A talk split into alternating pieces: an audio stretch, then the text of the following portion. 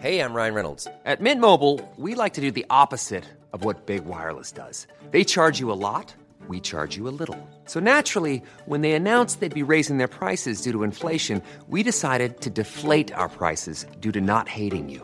That's right. We're cutting the price of Mint Unlimited from $30 a month to just $15 a month. Give it a try at mintmobile.com slash switch. $45 upfront for three months plus taxes and fees. Promo rate for new customers for limited time. Unlimited more than 40 gigabytes per month. Slows. Full terms at mintmobile.com.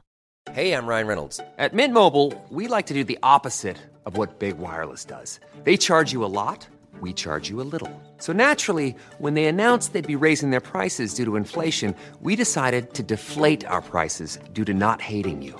That's right. We're cutting the price of Mint Unlimited from $30 a month to just $15 a month. Give it a try at mintmobile.com slash switch. $45 upfront for three months plus taxes and fees. Promo for new customers for limited time. Unlimited more than 40 gigabytes per month. Slows. Full terms at mintmobile.com.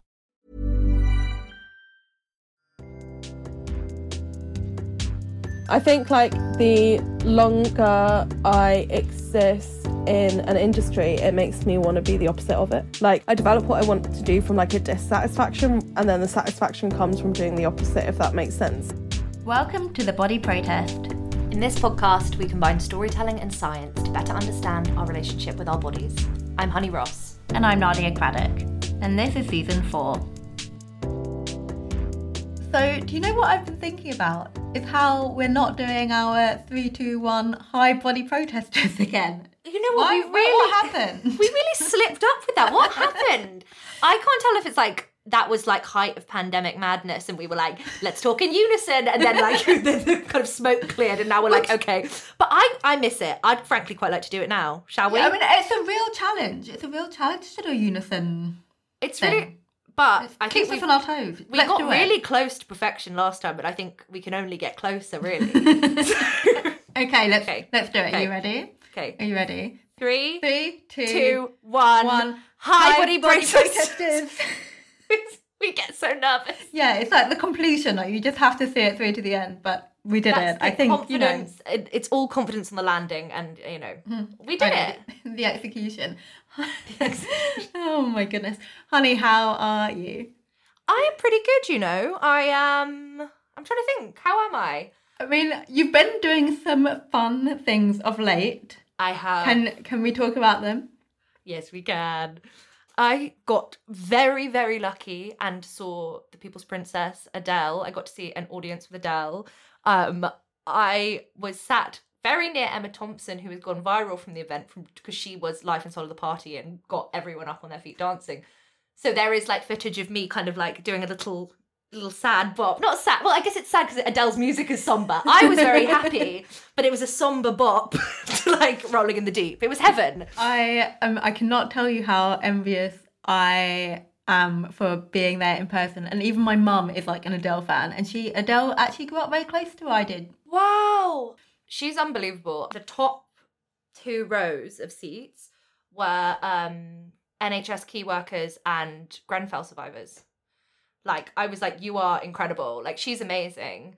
And just, I mean, what a fucking voice. No one does it like Adele. Not a soul. Like, everyone was crying. Every single person. Oh, I fully fully believe it. I just oh it was pure magic and like she's so funny. She's so effortlessly funny and likable and i think there's definitely a lot of stuff we want to talk about that we can't get into on the main podcast. So if you want to hear the full my experience at the adele concert tea you might have to become a patron. Uh, we will release a full uh, sizzling hot pot of tea on this. Um, oh But- honey, what a tease. I know I'm a bit of a tease, but it was it was the night of my life. I went like like the amount of people who showed up for Adele. Like I couldn't. The people in the audience. Patreon gets the name drop version, Yeah, yeah, please. and let's just say there's a Samuel L. Jackson moment. I had a moment with Samuel. There's so much go. You're you're killing me. Um, talk to me, Nadia. How are you doing? How has your week been? So I am doing very well. Nothing as glamorous, but what I will tell you that's brought me some degree of joy is that I've rediscovered a Mint Aero. oh, and- delicious. Yeah, and I, I just I don't even know what to say. I have to have them. I ha- I'm having one a day. Mandatory. No, Man- I understand. Mandatory. I, I can't get through the day. I'm thinking about it. I know it's my like five o'clock treat. Oh my god! And the sizzle of the bubbles, the sizzle of the green bubbles in a Mint Aero. Oh, that's poetry. No, and then what's going to work out really well for me is that this phase, this Mint Aero phase, is going to transition beautifully into my Terry's chocolate orange for Christmas. Oh god, that's delicious. Oh, that's. What do you prefer if you had to choose? oh no, that's that's Like, okay, hard, your honey. Your house is on fire. It's the Aero or the Terry's. what are you gonna take? I mean, currently, currently we're very much in that aero space. Yeah. She's. you've only got eyes for the Aero. Um, But but, uh, but yeah, I only got eyes for the aero. Yeah, But currently. Terry's is coming. Terry's is coming. Terry's is ready for It's his Christmas. moment. There is nothing like I don't know how it happens, but everyone seems to get one member of the family will always get a Terry's chocolate orange. I think this is in any family at Christmas. Like there is always a Terry's chocolate orange that shows up. Nobody knows where it came from, and I will eat it all. Like I'm so ready for that. Oh, completely. And this is very niche, but as a as kids growing up, our we had a very lovely next door neighbour, and for Christmas she would get my sister and I both a Terry's chocolate orange. But That's a she good used to get very good. She was very sweet, and um, I always used to get locked out, and I'd always just go around and have to sit at her house until I could go back Oh. home. Um, but then uh, going back to the Terry's chocolate orange, she would get my sister the milk one. My sister's younger, and then get me the dark one. And I don't like dark chocolate, and I, I it would I'd, it would kill me every time because I'd be like, oh, this is so want kind. I'd still. I was like, please, I want my sister's one. and Um, also, it's like I get what she's doing of like, oh, I'll give them the option. They can share. They can have half milk, half dark. That's never going to happen. You give someone a chocolate orange. no. Their chocolate orange. it is, well, it's, it's, well, exactly, exactly. not gonna happen. You know what I'm into? I'm a slag for mulled wine. I honestly, I, me and my boyfriend went away for our anniversary because I'm a simp, and the amount of mulled wine we consumed, we like the place we were staying in was serving it everywhere, hmm. and so we were like. We'll have one to go. Like literally, we I didn't ever not have a glass of mulled wine and not in my hands. It was it's my favorite drink of all time. I truly think I think I've been talking about mulled wine a lot this this in the run up to Christmas or in the run up to the festive season. I'm a Jew. I don't know why I'm referencing Christmas. I mean, we do celebrate a bit, not really. Uh, but like, it's to me that is what makes the festive season is the mulled wine and the smell of mulled spices. Oh, I do love the smell. I do love the smell. I yeah, maybe it's time. Maybe you're inspiring me, honey. I think maybe I need to put it get it on the stove. I think you better get it on the hob right now. I mean, mm. I'll I'll prep some for you next time we see each other. Please, no, I, I would I would love that. Very wine very warming. Not together, no. Together, actually, I find no. I, Together, that- repulsive. No, I'm no, no, so no, no, no. Sorry, I had a very No, intense like, reaction to that. Like, no. no, that's boundaries. I respect it. yeah. Should we talk about our wonderful episode that we have coming up? Today we are talking to a dear friend of mine, an icon, an inspiration. It is Ione Gamble, who is the founder and editor in chief of the Polyester Zine, which is just, if you haven't read it, treat yourself. Go on their website. They have a community online called the Doll's House, which is wonderful. They also have a fantastic podcast that Ione hosts. Yeah, definitely big fans over here at the Body Protest. Um, one of the things when I was um, just having a little look at her website before we were speaking to her, did you know she was she was very modest when she did her intro. She was named one of the coolest 15 young Londoners by the Evening Standard a few years ago. Was like, Wow. what do you know? Imagine being one of the coolest Londoners. I thought that was fun. That's really cool. I She would be, I'd be, to uh. I know, I would be dropping that in. I'd be telling everybody. I would be telling everybody and their cousin, like, fuck. Doesn't surprise me, completely checks out. She's one of the coolest people I've ever met for sure. She talks really beautifully in this episode about like how special print is and why she's continued to make polyester a print publication um, and the kind of blood sweat and tears and love that goes into that. She talks about her experience at fashion school um, and also her experience as a fat woman and how that fits in with fashion. She also talks about her chronic illness really beautifully and honestly, which obviously we can expect more of in her book, Poor Little Sick Girls, which is a collection of essays about that experience. But yeah, I'm just so excited for everyone to listen to this episode. Uh, we've really loved chatting with Ione. So today we are very, very excited to be joined by the fantastic Ione Gamble. We adore you here, but I think it would be better to let you introduce yourself. So Ione, tell us a bit about yourself. Okay. I always, you know, it's like whenever someone asks you to introduce yourself, you're like, I am nothing. I am an what do I like? um, so I'm Ione. I am the founding editor in chief of a zine called Polyester, which is and we describe it as an intersectional feminist arts and culture publication. Um, I founded it seven years ago in my second year of university. I am also a writer sometimes. I have a book coming out next year called Poor Little Sick Girls, and I host the Polyester podcast. Amazing. It's so good to have you. Thank you. So let's dive right in. And what we'd like to start with is finding out a little bit about your relationship with your body growing up. Mm. Oh my god, such a big one. Most people probably have a complicated relationship with their body growing up. Um, I am 27, so I kind of grew up I grew up like reading Heat magazine and reading like all those awful magazines that were like totally horrible and like Circle of Shame or like Victoria Beckham's abs like are really standing out in my mind right now. I don't know why. um, but I also remember like her feet. You know what I mean? Like it was yeah, like loving her abs, criticizing her feet. surgery. yeah. And her boobs, and I thought that's what boobs actually looked like when she had her implants in. I was like, oh my god, that like why don't anyone else's boobs look like that, but hers do, but that must be not very weird. So I think I had like a strange relationship. Um I was like not fat growing up, that would be like um wrong to say, but I wasn't skinny either. So I think as soon as I kind of hit puberty was like very like, you know, into all of the kind of like weight loss bullshit of being a teenager. So I think definitely complicated probably uh, most accurately surmises my relationship with my body growing up. Yeah, and as you say, kind of growing up in that period, it's it's hardly surprising with all of all of those different influences. And I think it was a very particular kind of time with mm-hmm. how people spoke about women's bodies, maybe in particular. And if you're happy to share, how do you feel about your body now? What's your relationship with your body now like? Um, I think it's you know, uh, cert, like good and bad, certain like acceptance overriding everything else. Um, I think in terms of like image, um, fine. And I've always been in kind of a place, even since being a teenager, where to me, my body is kind of this tool that I can use to do other things like dress or hair or makeup or whatever. And more focused on like using those tools to make myself how I want to look than weight loss or whatever or exercise or just anything else. So kind of like a tool for creative expression in a way. I think definitely because I have Crohn's disease and like chronic illness, it can just like often feel that my body is like my worst enemy, but for like very practical reasons, like or impractical reasons more accurately, like oh why why is this deciding to hurt this day or like what's going on like kind of feels like a stranger in that way that like I won't understand it. So I think it's very mixed.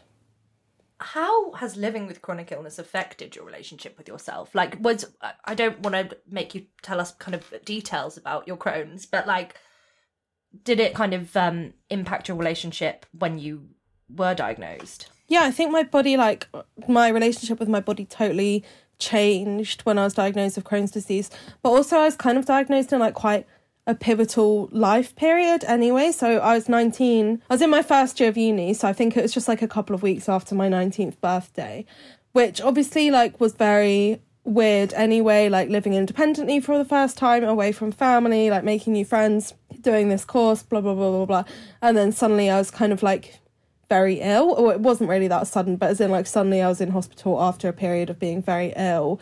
And I think that definitely changed how I think about my body because in the months leading up to that hospitalization and diagnosis, I had gotten like very skinny in a way that wasn't really natural for me. So, like, for the first time in my life, for example, I could see my rib cage. And like, I thought it's because, oh, I'm walking like however many miles every day because I stupidly got like my first student house actually really far away from my university. So and you know, like I'm not being cooked for, like, but whatever.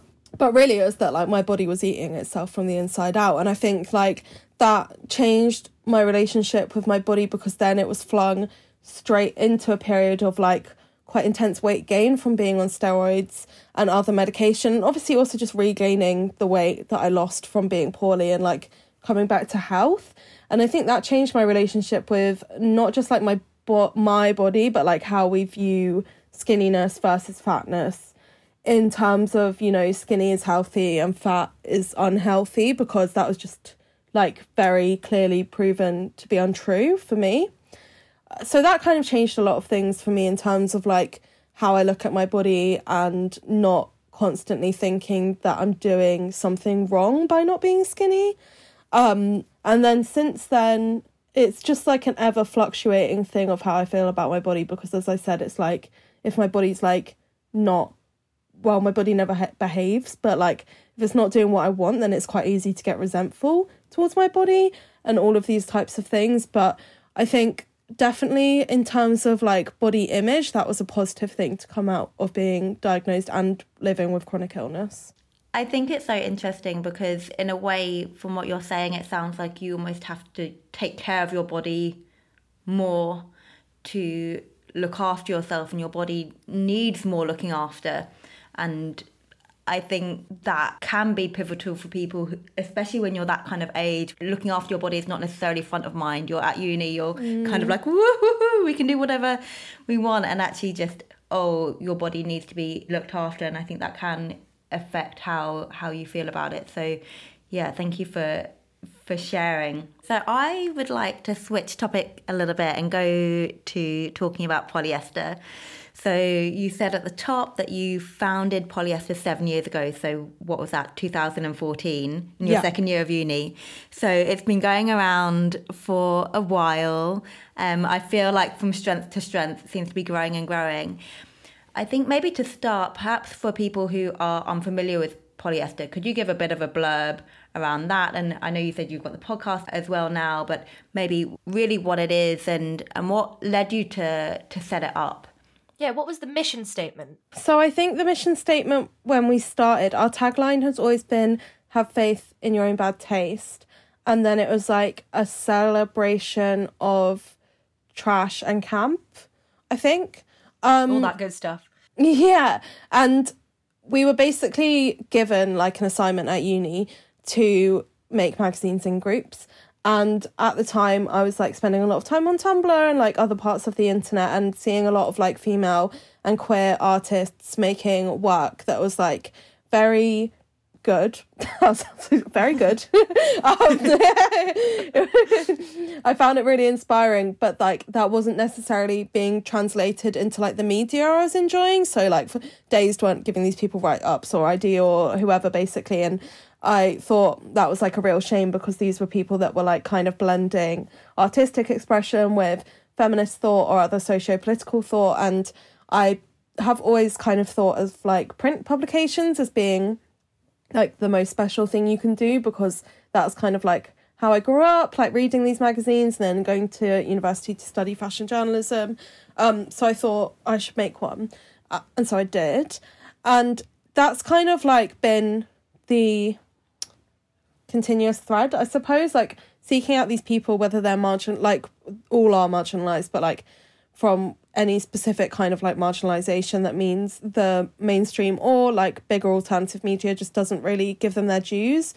And also, kind of like, I think that was kind of a pivotal time in changing who we saw as aspirational. Like, it kind of shifted from being, you know, like the classic musicians, actors, people that are traditional celebrities to like the people that we follow online or the people that are perhaps closer to us that seem more aspirational in like a more realistic and healthy way as opposed to being quite unhealthy. And yeah, so it's been seven years now. I always forget how many print zines there are. I think it's like 12. And we also have a podcast and an online platform, and we do lots of events too. That's awesome, and I think so inspiring as well to hear that this came out of a university project. I think sometimes like you do your undergrad project or whatever, and you're like, oh, I'm like just kind of fulfilling a task, but actually that can turn into something that you're still working on yeah. seven years later, and it's like you're it's it's such a huge big thing. And it is a phenomenon like the fact that you're working with Valentino, Gemma Collins, Ziwe, like that. Those are just the most recent collaborations. It's like the fact that this started as, you know, something that came out of university is so special. You know, what an achievement. Oh, thank you. Yeah, completely. i mean, and over the years, I'm really curious to to hear what you've learned from doing it, and, and maybe how how the themes evolved over time, and have you made any pivots along the way, or I think that like there's been a natural evolution in terms of just like age and the way that culture moves along. Like for example, the way like a lot of the core thoughts are still there, but the way in which I was kind of describing celebrity culture changing, that could like maybe be translated to just like featuring traditional influences, which I would say are like more close to traditional celebrities than the people I'm really talking about, which are like creative people that have like a few other strings to their but I mean I like in- influencers as well, like obviously Gemma Collins as well. But like all these people that kind of go against the mainstream in some sort of way or just pave their own path have like always been really, really important and have a point of view. Like I think having a point of view is the most important thing to polyester. Whether that's in terms of like creating imagery or the like talent that's featured. I think things that I've learned is to just like constantly check in with yourself and my team now on like am I doing this because I like think it's actually really good like does this have longevity for example okay like this is kind of a shady example you can cut if you want but like I remember when Grimes's Art Angels came out I was like so obsessed with her and I was like desperate to get her for polyester like desperate I like begged so many PRs and now I'm like, oh my god, thank the high heavens that didn't happen. Like especially with people like that, you have to be not people like Grimes specifically, but like celebrities, you have to be so careful. and and I never think know who's going to end up with Elon. It's like, it's, exactly, it's a risk. exactly. And I think like the cover stars we have had, like Tavi Gevinson, like Jammer, like Ziwe, like Polly Nor, for example. My vagina. exactly. Honey Ross's vagina. These are all things that have real longevity and culture.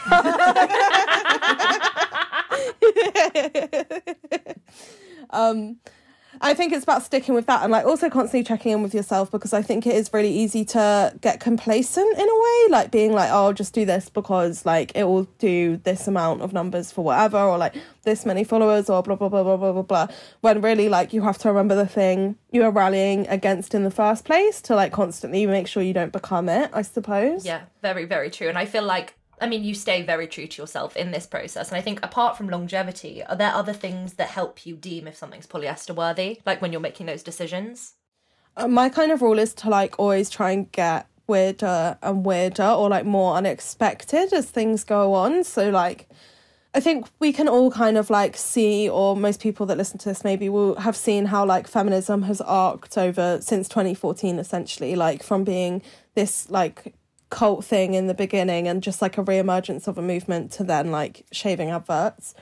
And as that became more prominent, like the kind of sanitization of feminism, it became more important to push against it. So whether that's doing like a shoot of people with double chins or honey with like her vag out and flames coming out of it, or like visible stomach rolls, or like just different types of bodies that are still considered like taboo, I suppose is the word, to like mainstream media and publications because like I suppose it would have been quite easy to, you know, like have watched this rise of corporate feminism and then like ride the wave along it and then like reap the rewards of that.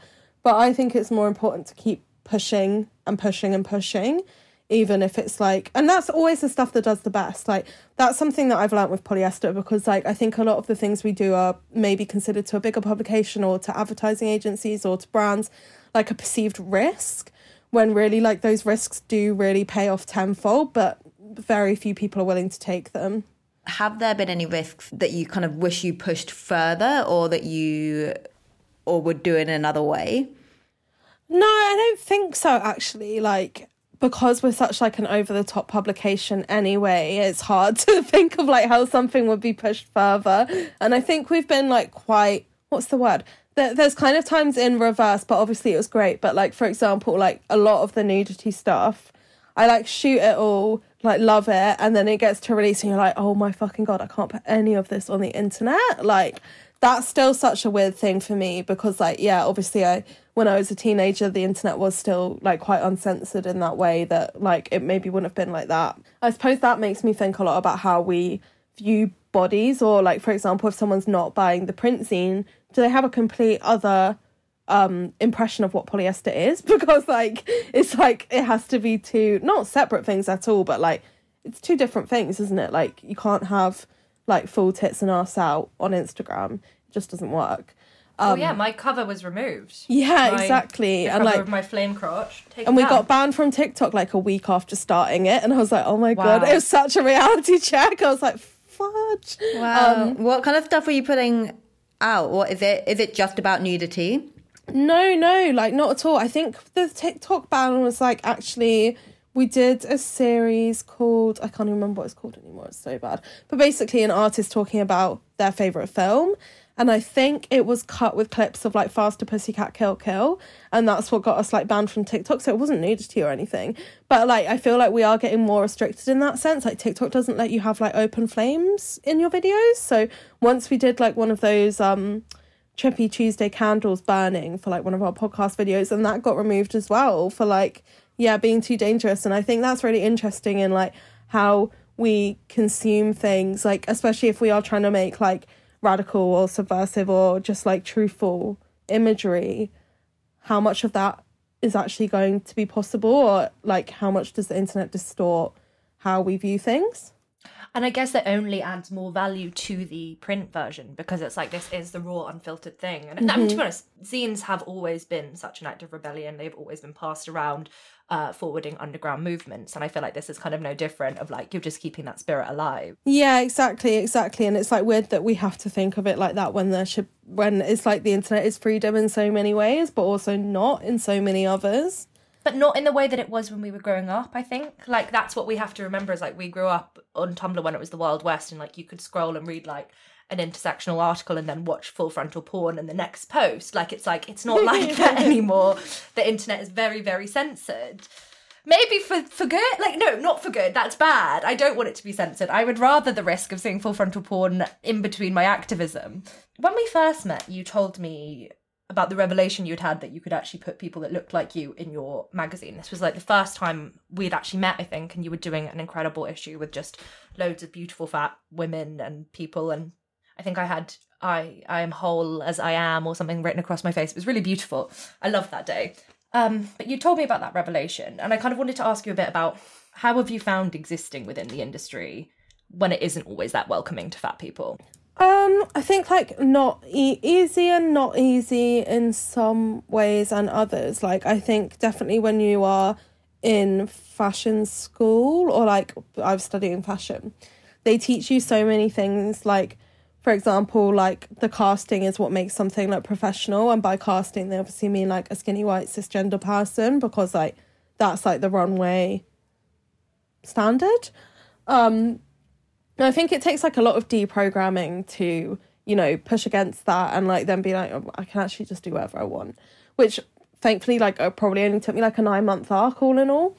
I think like the longer I exist in an industry, it makes me want to be the opposite of it. Like, I'm kind of the person where I like, I this always sounds like so negative, but I think it's not. Like, I develop my opinions, or like not opinions, but like I develop what I want to do from like a dissatisfaction, and then the satisfaction comes from doing the opposite, if that makes sense. So, like, hating most other like publications or their representation of people at least like led me to be more um more myself in my own kind of thing and being like well actually I don't have to assimilate with this because like w- what's the point? Like I may as well just go work for someone if I'm happy with that. Um I think the fashion industry is very unwelcoming to like not just fat people, but like many different intersections of identity, like whether you're poor or whether you are like not a white person or whether you didn't go to private school or whether you are fat or like so many different things just mean that you're not welcome. And I think we have like a um a bit of a shiny veneer over it at the moment where it's kind of like feigning inclusivity, but no one is actually willing to give up any semblance of power to mean that that would be true or to like give people better like working conditions or just to make people more comfortable. So I think it's like not great overall and I think really our only option is to build like rebuild our like not rebuild but like disregard them and build our own reality. I think that's the only way forward really because there's no point trying to change something if it's already rotten. And that's just like where I've gotten to in 7 years.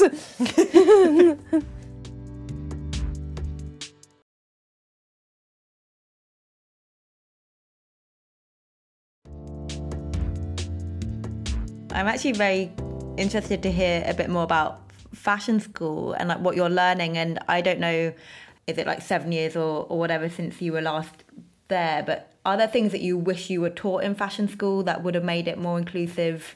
Or like would that you think that would be useful for the, for people in fashion school to learn to make the industry more inclusive? I think that it was like good to go to university because it helped me develop a sense of self and it gave me the like impetus to start polyester and also the motivation to do that and continue it which i think was good. I honestly think in terms of like learning like as fashion journalism i didn't really learn how to write. Like they kind of teach you like this is a feature this is an interview. Like i have some interview tips there for example i picked up. A lot of it was like cultural padding.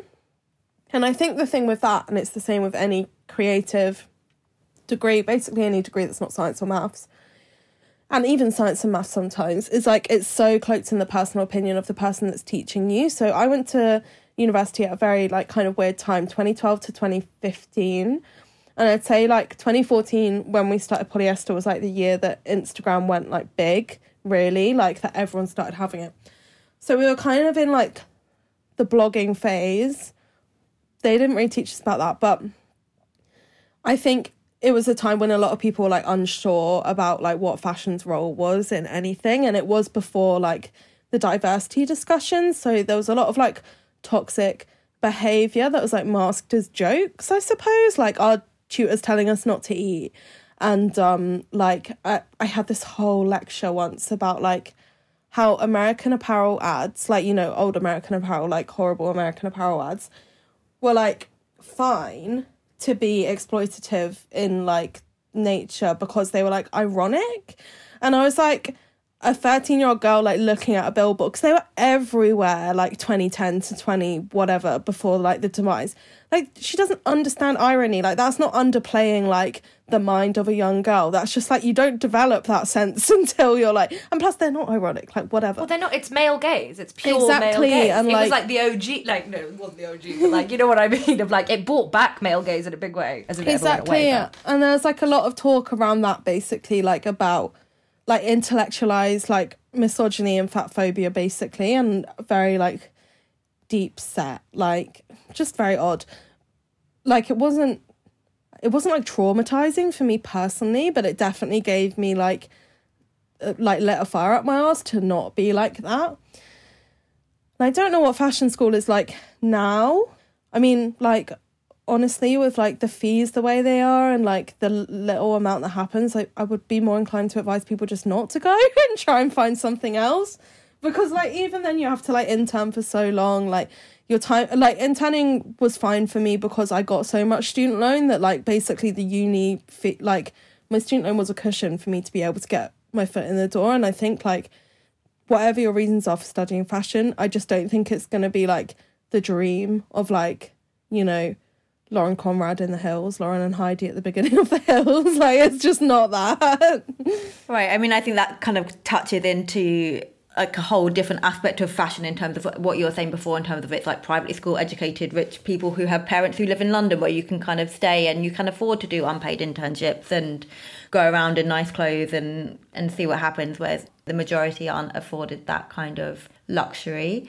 But I mean, it's very interesting in what you're saying in terms of. I mean, I'm very glad it didn't traumatize, traumatize you because I think some of it does sound traumatizing, to be honest. But I think I do wonder what it's like now. And even if it is superficial, I think there is a greater public awareness about the importance of diversity. And, and even on the corporate side, you see glimmers of it aesthetically. So, in, in terms of advertising, so you see it at that level. But then, as you're saying, if you're seeing it as a veneer and it's not behind the scenes, and what will it take to get the industry to change from behind the scenes, will, will be giving up a lot of, of power. So, big, big systems change. Um, in terms of if you could like wave a magic wand and be like, everyone who goes to fashion school should learn this. Do you have anything that that comes to mind? I would say how to pitch is like really into like you don't really learn what these things are like. Like this is what I'm saying. We'd have like hours of lectures that are like the importance of Alexander McQueen or like whatever, whatever, whatever. Those things like are great. Like I'm really happy that like I have kind of like I always say that like fashion awareness is just like this weird thing in the back of my head that never really goes, no matter how much I disengage with like the industry as a whole. Like I do enjoy having, you know, that understanding of things, but really like it's just like any educational system, like you don't really learn how to advocate for yourself or actually build like a life that's outside of that educational institution because that's not really what they work in. Like it'd be good to know like, yeah, the realities of going into this situation, like even like unionizing or like pay or like don't take unpaid commissions or do if you want, but like here's where you should take them from and here's where you shouldn't. And like all of these things, I think they're all kind of like life skills that can also be garnered from like having a really solid community around you. So I think we just need to look at alternative modes of education as a whole, or like just it, you know, gateways into industries. University shouldn't have to be a gateway into fashion, like it's ridiculous. But we we've put it there because of yeah, the industry being mostly populated by upper class and middle class people, and it's not really necessary. Sure. I guess maybe moving on a little bit, but kind of thinking about big picture change within the fashion industry. If education is not necessarily the big thing, what would you say? What would you like to see within the fashion industry, or, or again, what do you think it might take for the fashion industry to be more inclusive? Apart, apart, well, and I, I know you did say about just like Yeah, I know, building like it up from the beginning, but like the dinosaurs need to die. like it's literally just it, isn't it? Like and like that's you know no, but the thing is like even if they do, there'll be someone that's happy to replace them, and like I think we now have like slightly more power of as like not as in just like us three people that are like you know tangentially related to it, but like the people that are listening to this or the people that follow polyester or the people that follow either of you on Instagram, I think we do have more power because like for all of social media's down points, it really does give us the opportunity to show support for like things that won't get support from like an in, like monetary support from an industry specifically or like won't be accepted by those gatekeepers. So like if you like something, like try and support it in whichever way you can because I think for polyester like that's really been in, integral like building a very solid community of like people around it and then taken seven years and like valentino for example this year is like our first high fashion collaboration but it's like if you really put in that work to connect with people not on the basis of like we're so cool you'll never be us so you have to read about us but on a basis of like you are also included in this like what do you want to see from it? Like we're gonna show you reflected back at you rather than like what you should be. So i think like consumers which is obviously the cold way to put it like audiences and communities really do have like some power in that sense and like we just have to shift our mindset away from like still idealizing the things that are out there that are toxic because like we all get the buzz like if you are in this industry or like seeing your favorite person in one of those magazines or being in one of them yourself it still feels like a bit of a like me moment. But we need to like recalibrate those moments to like actually serve us. Like what does that look like? What do these achievements look like without these power structures that actually do damage us even if they pretend not to Mm, that's so so interesting and I think really important as well. And I think as you were saying, in terms of social media, there is more of a meritocracy. Although we can also go on to the the problematic algorithm that, that makes it still very skewed. So yeah it's a nightmare isn't it but you have to find little pockets completely. I think you maybe slightly already answered this question, but and that is in saying kind of the veneer of inclusivity. But do you think that the kind of nod to representation we've seen in like with plus size people, with people of color, do you think that that's here to stay, or do you think that that is a flash in the pan for the fashion industry of them trying to act inclusive and they're not actually going to follow through with it? I think it like depends. I don't think we're going to see like widespread inclusivity anytime soon.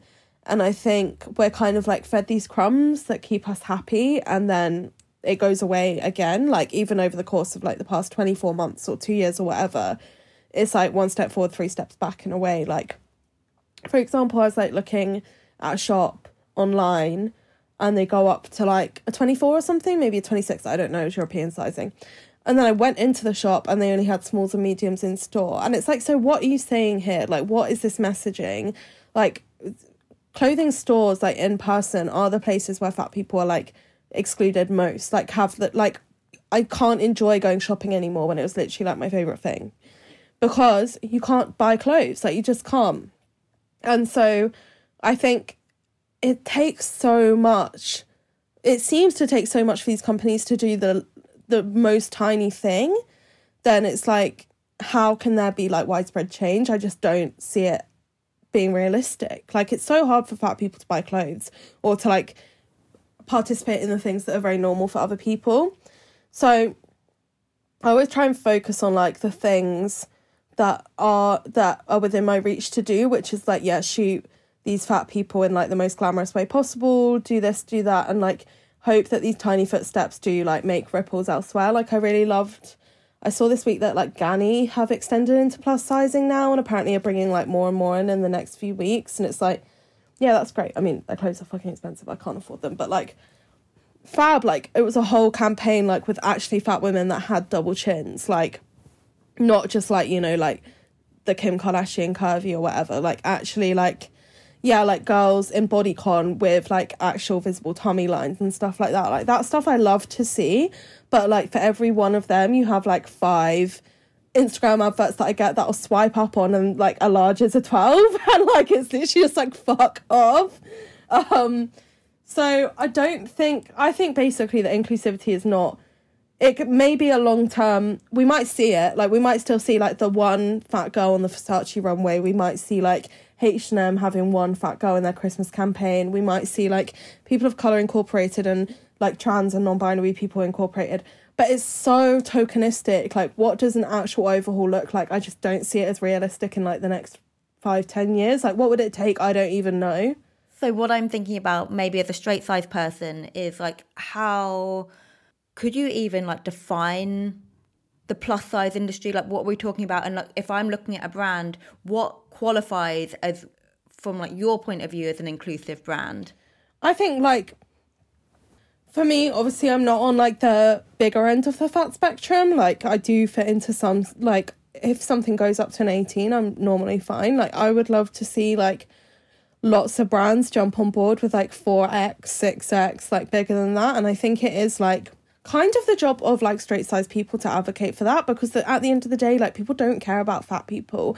And they obviously don't care about our spending power which is what this all comes down to like money as fucking everything else does. Like they don't care about our spending power because the options are so limited.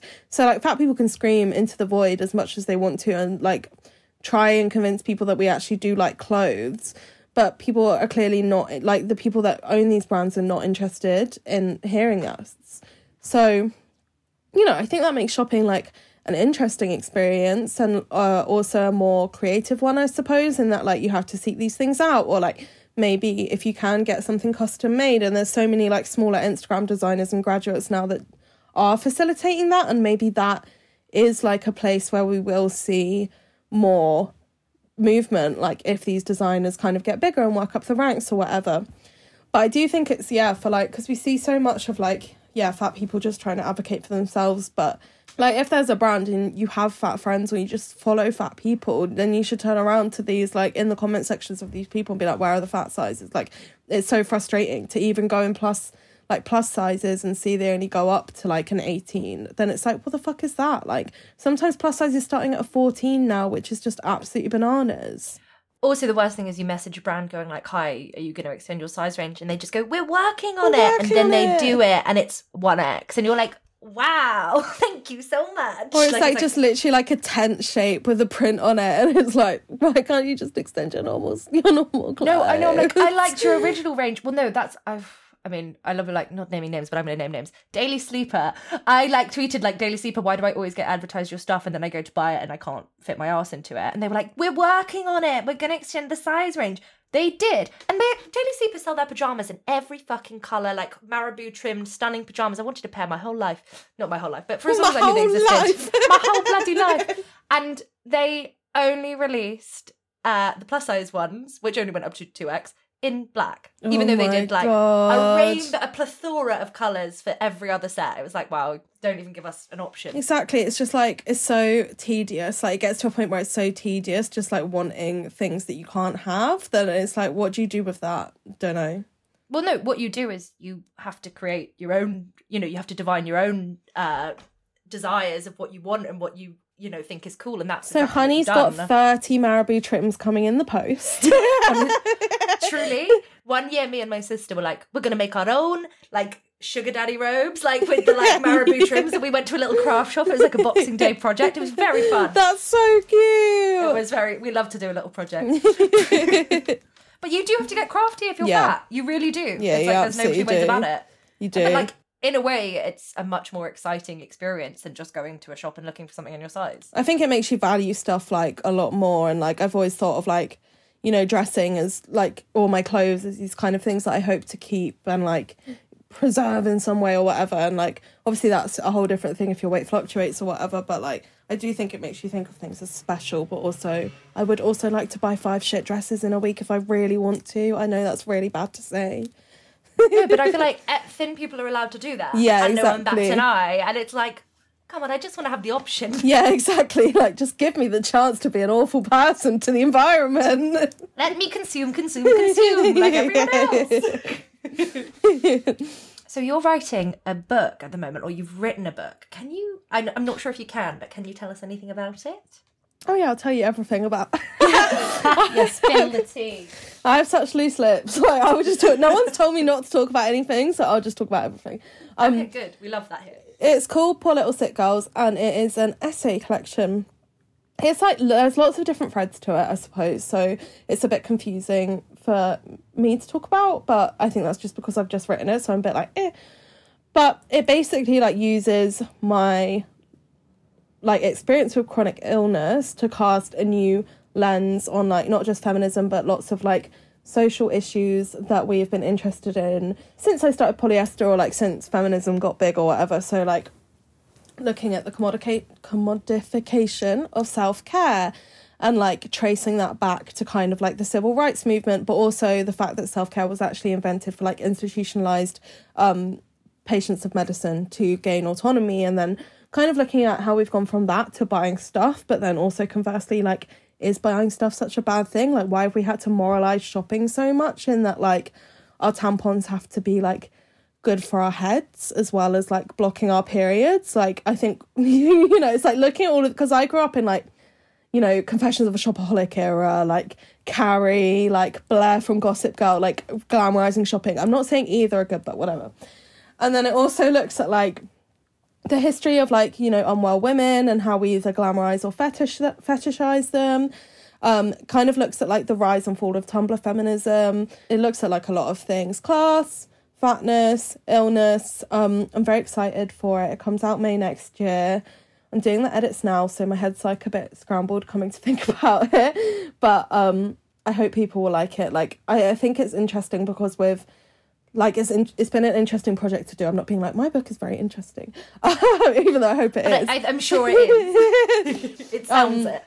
it's been an interesting experience because polyester has always been like obviously me asserting my point of view but very much through handing over the mic being like well i can assert it through like doing this shoot or i can assert it through commissioning this writer or like having this theme which a lot of other people respond to and kind of like tapping into the collective consciousness more than my own opinions so this is kind of the first time I've actually sat down and been like, oh, I, I do actually chat a lot of shit about all of these things. Like, how do I make that substantial? No, that's a really wonderful test to yourself of, you know, actually sitting down and being like, I've got a lot to say and I'm going to say it. Yeah. Um, and I think, you know, the world is going to be a better place for having your book out there in it. And I just can't wait to read it. Ione, tell us what you do to feel good in your body. What do you do to take care of yourself? Um, I love doing my makeup. I love getting my nails done. it's my favorite ever thing. I love just like spending two hours getting my nails done and then staring at them for three weeks and then just doing it again. That's exactly what I do I as have been well. admiring your nails all the way Thank through. you. You have the most incredible nails always. I love them. She's going on holiday for two months. I don't know what I'm gonna do. Come to my place. I will. I literally Come will. with me and my mum. Yes. I love that so much. Ione, thank you so much for joining us on the Body Protest podcast. Anytime. Thank you for having me. And uh, what can our followers and listeners do to support you and your work? Um, they can follow Polyester at Polyesterzine or me at Ione Gamble, which is spelled I O N E and then Gamble. Or listen to the Polyester podcast. Oh yes, that is very true. Thank you, honey. you can listen to the Polyester podcast. It's very, very good. Thank you. Gorgeous. Thank you so much for joining us.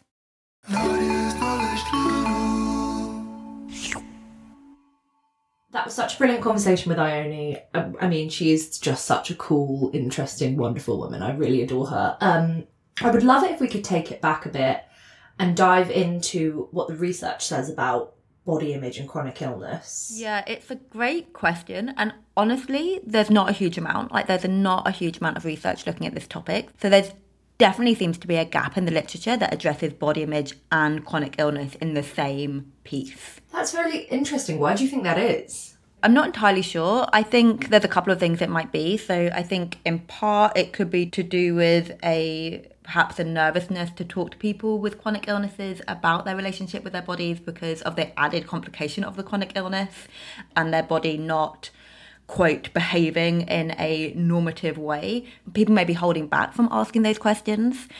And it might be that body image isn't really recognized as an important enough issue among people with chronic illness or chronic health conditions because of the condition and, and because that condition takes precedence. So I'm just speculating, but there that's a, a, a few things I was thinking about. And then I guess because chronic illness is often invisible and relatively common, it's also likely that people with chronic illnesses are included in a lot of the general population body image studies, but there's just less focus on them as a subgroup.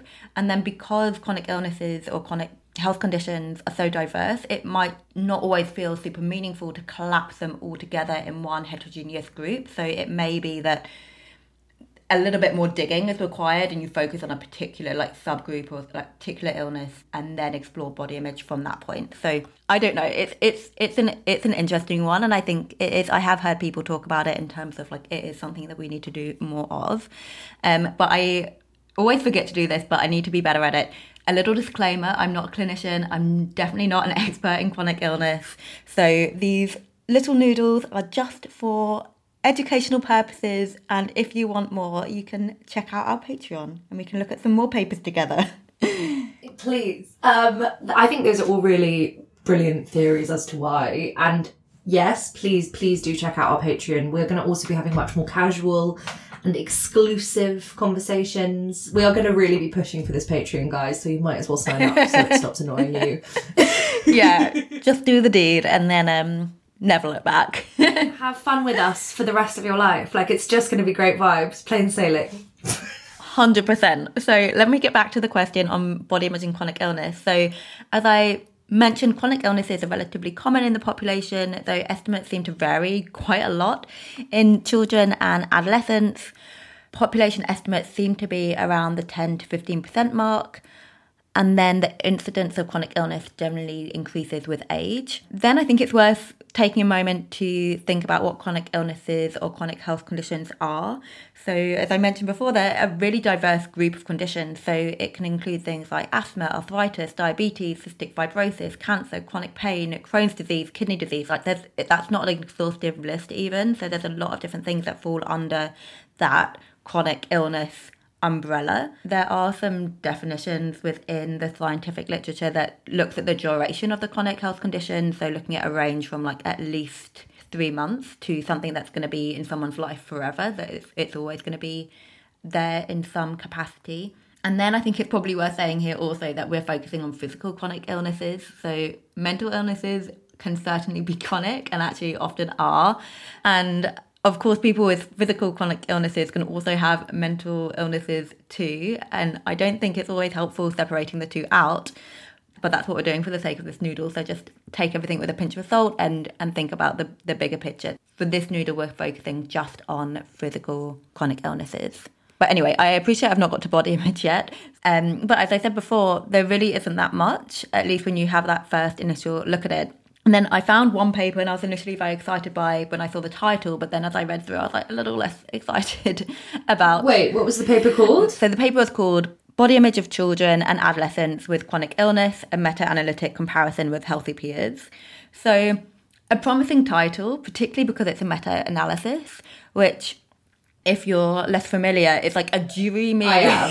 like so. Please yeah. fill me in. What's a meta-analysis? So essentially, it's like a dreamy genre of paper when you're looking for a good overview or something. Because essentially, what it is is when researchers pull studies together, they use a fancy statistical technique to combine the results of these multiple individual studies.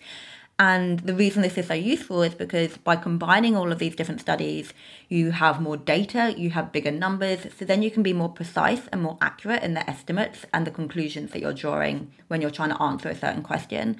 But there's this whole thing about power, so you want to make sure when you're doing like statistical analysis that you have enough power. So essentially, you have enough people to then for your results to actually mean something. So by having these meta analyses and pulling together all of this data, you can essentially have better power to detect an effect so you can see what's happening. So, anyway, this particular meta analysis was published in 2013 and it draws on 330 studies to compare the body image of young people with and without a chronic physical illness across a broad range of conditions, diseases. And they found that children and adolescents with chronic illness had a less positive body image than healthy children as a comparator, although the average size of that difference was small. So that's kind of interesting. But then when you look at the paper a little more closely, like the issue for me is that they include higher weight as a chronic physical illness. Which Oh, yeah, Don't like that. which yeah, it, exactly, and, and they don't just say higher weight; they use the medical term that begins with an O, um, and so and they Oh yeah, no! yeah, that took me a second. Yeah. But as someone who was technically the O word and a child with chronic illness, I've got arthritis. I've got better body image than most of my friends. But not, I mean, obviously exceptions to every rule. But you know, No, but I think- Sorry, but we I'm can- not taking it personally. No, but we can we can we can get into that. But I think by Yeah. kind of compounding this idea of a body size being a chronic illness, I mean, there's so many problems with that. As an aside, like there is that we can go that we can go into, but by doing by doing that, and actually that was the largest subgroup of chronic illnesses by quite some margin within this big sample we know that already. Like we know that young people who are higher weight are at higher risk of experiencing poor body image because of society, because of how society views higher weight, and we know with uh, they're at higher risk of being teased or bullied because of their weight, and like we know that appearance-based teasing and bullying is a really important risk factor for poor body image. So essentially, by having that classification in there, as I say, problematic on many many levels, but in this context, having that in there, I think skews the data somewhat. So then that conclusion of people who have a or children, young people who have a chronic physical illness have have worse body image or less positive body image, whatever language you want to use around that.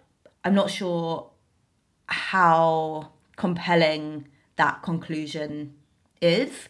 That all being said, I think there is something to look at in relation to when either the condition itself or the treatment results in changes in appearance, so changes to weight, either up or down, changes in other aspects of appearance, so with your complexion, with your skin, so things like spots, acne, um, it can change your hair, like thinning hair, for example. So all of these factors can increase a person's risk of negative body image or body image anxiety because of all the societal pressures to meet narrow appearance standards, the comparison with others, appearance based teasing, all of those things that we've spoken about before. So we have all of those things that to help us explain why that might be, so why we might see people with a chronic illness maybe experiencing worse body image at times. And then there's that other component that we've spoken about before on the podcast in our Six Sad Girls episode, where we're thinking about it can be more challenging to have a positive relationship to your body if your body is not always functioning in a way that you would like or that society demands or that's kind of considered normative. So like that it can change your your relationship with your body from that point of view. But all of that said, just because something might be challenging, at least conceptually, it doesn't mean that everyone with a chronic illness is going to feel bad about their body. So, as, like to your point, saying that you you probably had a better body image than than your peers, that is entirely possible, and actually, in many ways, can be common because it may be that they've had to because of their chronic condition reframe their relationship to their body altogether and therefore be more resilient to some of those pressures. And so there's actually some really interesting work by some of my colleagues at my research centre that do a lot of work looking at people with a visible difference that might be related to a chronic condition, a chronic illness. And they quite consistently find that this population doesn't necessarily have a worse body image than people without a visible difference. So I think again, it's like you can't judge that book by its cover. You, it's body image is very much that internal relationship with your body, and I think sometimes when people experience challenges and maybe adversity or, or whatever in, in connection to their body, they may have built more resilience to feel better in their body. Definitely, though, that definitely rings true. I really hear that. For listeners who have friends or family members with chronic illness, how can they support them and their relationship with their body? Yeah, great question. Always something good to come back to. All the general things that apply to everyone, right? So let's have some neutral body talk or like neutral talk around bodies, around food, around appearance, not praising thinness or or hating on fatness.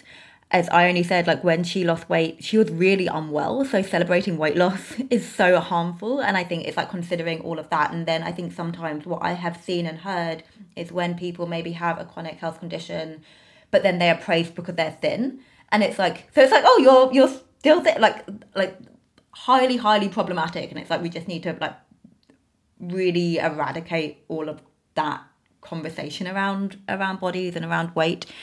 And then I think again as, as we say it's useful to everyone encouraging and modeling acceptance and gratitude and compassion in reference to one's body. So just being that like positive role model. So you can be a part of that buffer system I guess for people. And then something that I've come across when we're thinking about people who've got chronic health conditions specifically is like boosting their self and this, maybe this is more in, in in connection to young people but but I think it stands for everyone in terms of like boosting the person's self efficacy and boundaries around what their body needs in that moment so they feel um, more confident about managing their chronic health condition. They understand it. They know what they need. Like all of those things can be empowering and foster greater agency and like understanding of their body and their individual body and them as a person. And I think that can that can be useful. Then the other thing I wanted to reference quickly was there's a free online resource designed to support young people with conditions or injuries affecting their appearance, created by a range of experts, including some of my colleagues at the Centre for Appearance Research called YP Face It. And there's a web page that we can link into the show notes. And it's really designed to help build some of that resilience for young people. So it's not specific to all chronic health conditions. As I said, there it's a big diverse group, but there might be nuggets in there that might be useful for people. So particularly maybe parents who are working with young people or young people themselves might be something just to have a look at because I think it's always good to think about different different approaches and it's free, so it's good to good to have a look. Thank you so much for that, Nadia. That's a brilliant resource and a delicious bowl of knowledge noodles as always. Thank you so much for listening to the Body Protest podcast. We really hope you enjoyed this episode, and it would mean the world to us if you could rate, review, share, and subscribe. You know what to do. And if you're left wanting more, why not check out our new Patreon for some exclusive bonus content? You can now also drop us an email at thebodyprotest at gmail.com. This podcast is produced by the sensational Daisy Grant, and our dreamy music is by Eve Garland. And our new Knowledge Noodle jingle is by Zane Morris.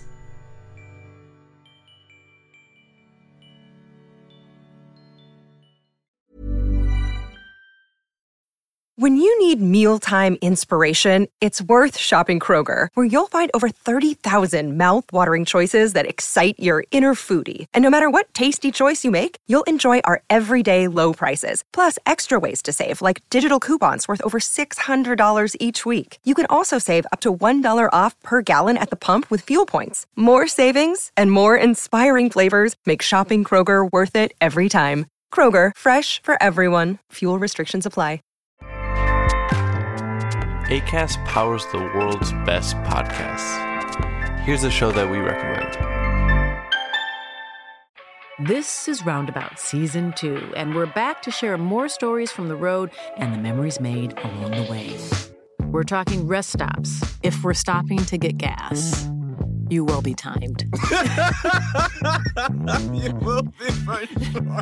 Misguided plans. I grew up in the city, so I have like, you know, a healthy fear of real extreme darkness. this was like wilderness. A lot of laughs. Y'all weird, but you, yeah, you, you were different. Like you were real different, bro. I can't really put my finger on it. And so much more. Just goes to show that unexpected things sometimes are the best when it comes to a road trip. Roundabout Season 2, presented by Nissan, is live now with new episodes rolling out every Thursday. Listen and subscribe wherever you get your podcasts.